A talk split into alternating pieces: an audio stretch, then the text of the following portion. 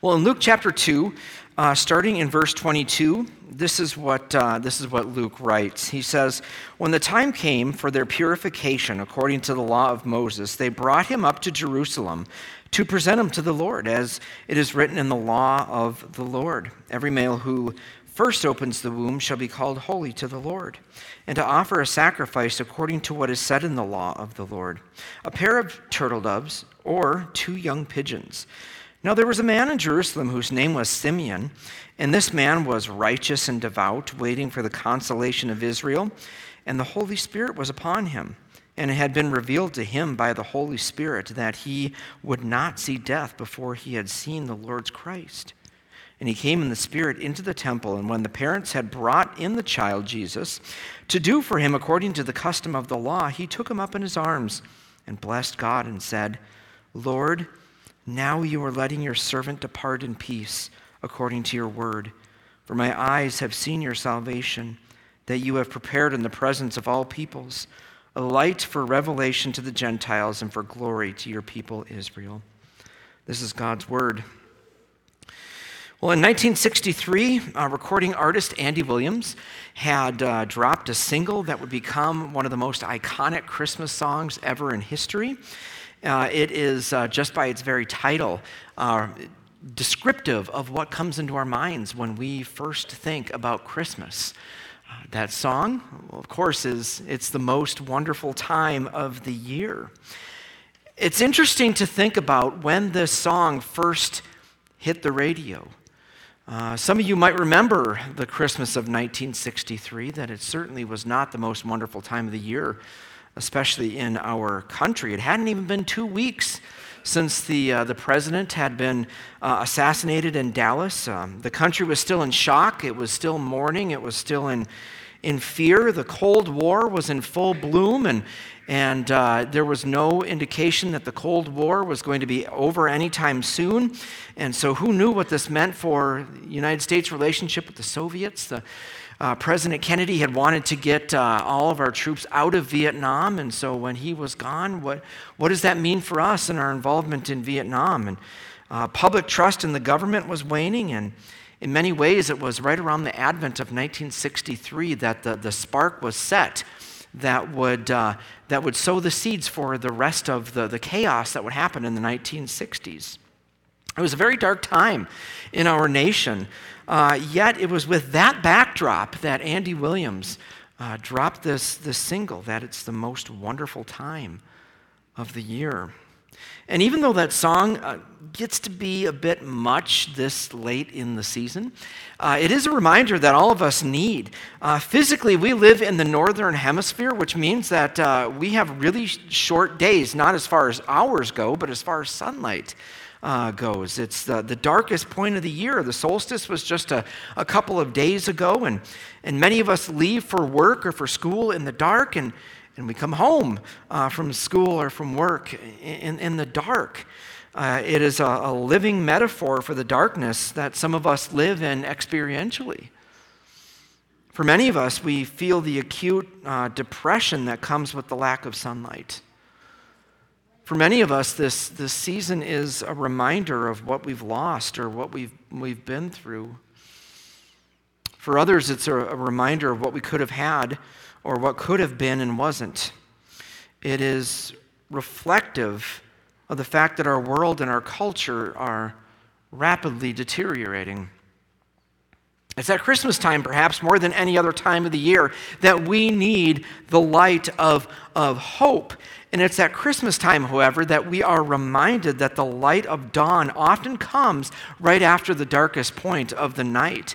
It's at Christmas time that we are reminded that God, who is the creator and sustainer of everyone and everything, condescended himself, that he took on flesh, became a man, and entered into our darkness so that we could experience the true hope of forgiveness and redemption. It was also a very dark time for Israel when Jesus was born. They were under the, th- the thumb of Rome, who had taken the independence away from Israel uh, just around 60 years before. Uh, Israel had universal unity in its hatred of Rome and its desire for Rome to be overthrown, and that they would go about uh, being self governing again. But they were severely disunified in how to go about this, this change. Not only did they have this, this geopolitical oppressor in Rome, but they were also spiritually parched. God's word had not been heard from a prophet in 400 years, prompting many to believe that maybe God has, in fact, abandoned them, that he has left his people. And yet, in the, amid this darkness, there was this fervor uh, of belief that Messiah was going to come soon, who would come and rescue Israel from uh, her oppressors and usher in God's kingdom. But as it so often happens in our dark nights, God doesn't always come through in the way that we expected or even wanted. In the case of Israel, it didn't come with this mighty warrior king who would come and overthrow the government. It would come in a baby who would be born to a very simple, poor, yet faithful parents. The birth would not come from a palace, but it would come from the boondocks. In our text today, we see just how God provides for us in the uh, amidst being in a chaotic and, and challenging time. And he shows us this hope through an elderly man who had waited his entire life for this very moment. It was normal for a faithful Jewish family of the first century to uh, come down to Israel and to Jerusalem following a birth. And, and however, in this visit, the, the very ordinary, something extraordinary happened. Had Mary and Joseph not taken this journey, it's safe to say that we would not be here this morning. We would have no reason to hope today. So look with me again in verse 25 when it says, Now there was a man in Jerusalem whose name was Simeon. And this man was righteous and devout, waiting for the consolation of Israel. And the Holy Spirit was upon him. So, did you, did you catch those descriptors of this man? He was righteous and devout. In the middle of very dark and troubling times, he chose to trust God above all else. He recognized that no one and no thing in this world provides stability and peace and rest in this unstable world. Notice also that he was waiting for the consolation of Israel. The word consolation is used throughout uh, the Bible all over, and, and uh, more often than not, it's not translated as consolation, it's translated as comfort. This comfort isn't like being in um, a warm, soft, snuggly blanket while you're sipping hot chocolate watching a Hallmark Christmas movie. That's not the kind of comfort that they're talking about here. This comfort here is an abiding hope, it is a security, it is a safety, it's an assurance, it's a, it's a peace. It's not a well wish. It's a conviction though that though our world is falling apart all around us, we're safe and secure in the arms of the Lord. It's the same word that is used in Isaiah chapter 40, verse 1, which is the very first words that, that come out in Handel's Messiah. If ever you've gotten through that overture where it's all instrumental, and then all of a sudden this blaring tenor come, I'm not going to sing it for you, but the tenor comes out and says, Comfort, comfort my people, says your God. Speak tenderly to Jerusalem and cry to her that her warfare is ended, that her iniquity is pardoned. And so, here we have the consolation that Simeon is waiting for. That is the comfort and the consolation that you are waiting for, and I am waiting for. Notice also that the Holy Spirit was upon him, which was very unusual for the time. The Holy Spirit only came upon prophets and kings until then. And here is Simeon. He's righteous and devout. He's, he's anticipating the, the redemption of Israel, and the Holy Spirit is upon him. And because the Holy Spirit is upon him, he gets a revelation in verse 26 that he would not see death until he saw the Lord's salvation with his very eyes. Now, we don't know anything else about him other than these three things. We don't know if he was a priest or a computer programmer. We, but he shows up at the temple on the same day that Mary and Joseph do. And uh, as soon as he, he sees this young family, he gets a clue that this is the one that, that he had been looking for. This is the moment he had been longing for. And in verse 28, he goes to this young family. In verse 28 says that he took Jesus up in his arms and he blessed God and said, Lord, now you are letting your servant depart in peace according to your word. In other words, this very moment was what his entire life was pointing towards. In his arms was the one that all of history was looking toward in his arms was the promise of God to Eve all the way back in the Garden of Eden. And whether we recognize it or not, when Simeon held this baby, he was holding our life's purpose in his hands too. Though this baby had been brought into the world, it was this baby that the world had been created for and by. This child is the reason why you and I exist. We exist through him and for him. And in holding this baby, his life is now complete. In seeing this child, he recognizes that whatever happens in his life, whether it's triumphant or whether it is tragic, he knows it's all going to be okay. He can die in peace because, he says in verse 30, My eyes have seen the salvation that you, God, have prepared in the presence of all people. Now, all of us come here with, with different stories.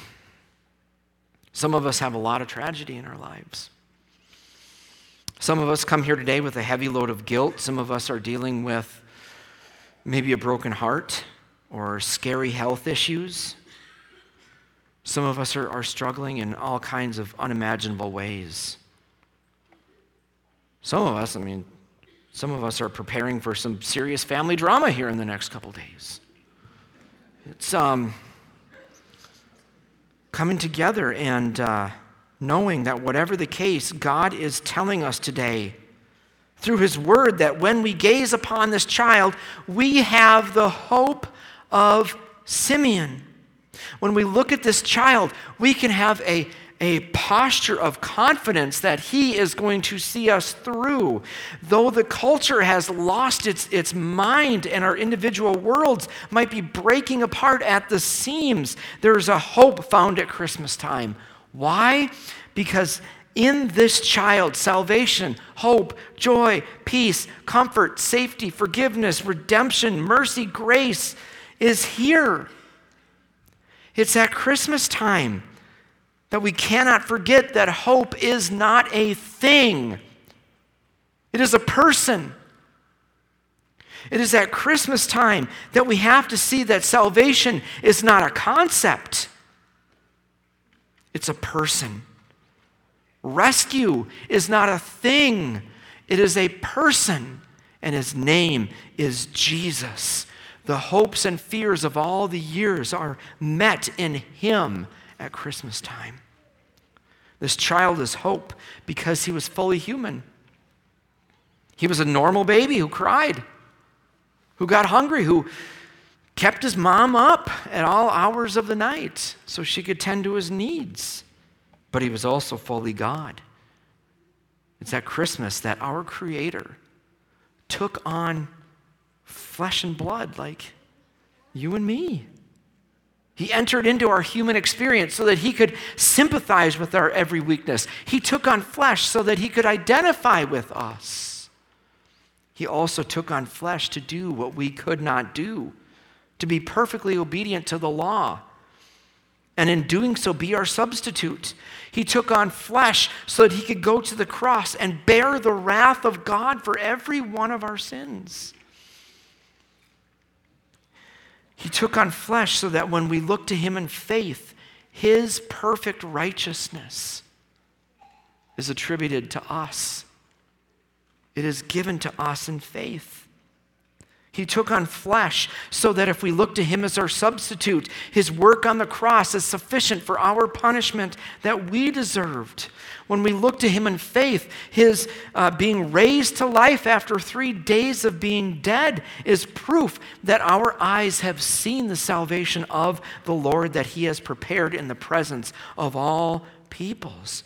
Friends, regardless of whatever you're going through today, look at Christ through the eyes of Simeon. Hope is not a concept, see it as a person. See salvation not as a thing, but a person. When we do that in faith, we can go through anything in peace and joy. It is in Christ and in Christ alone that we find hope this Christmas. Friends, let's pray to that end.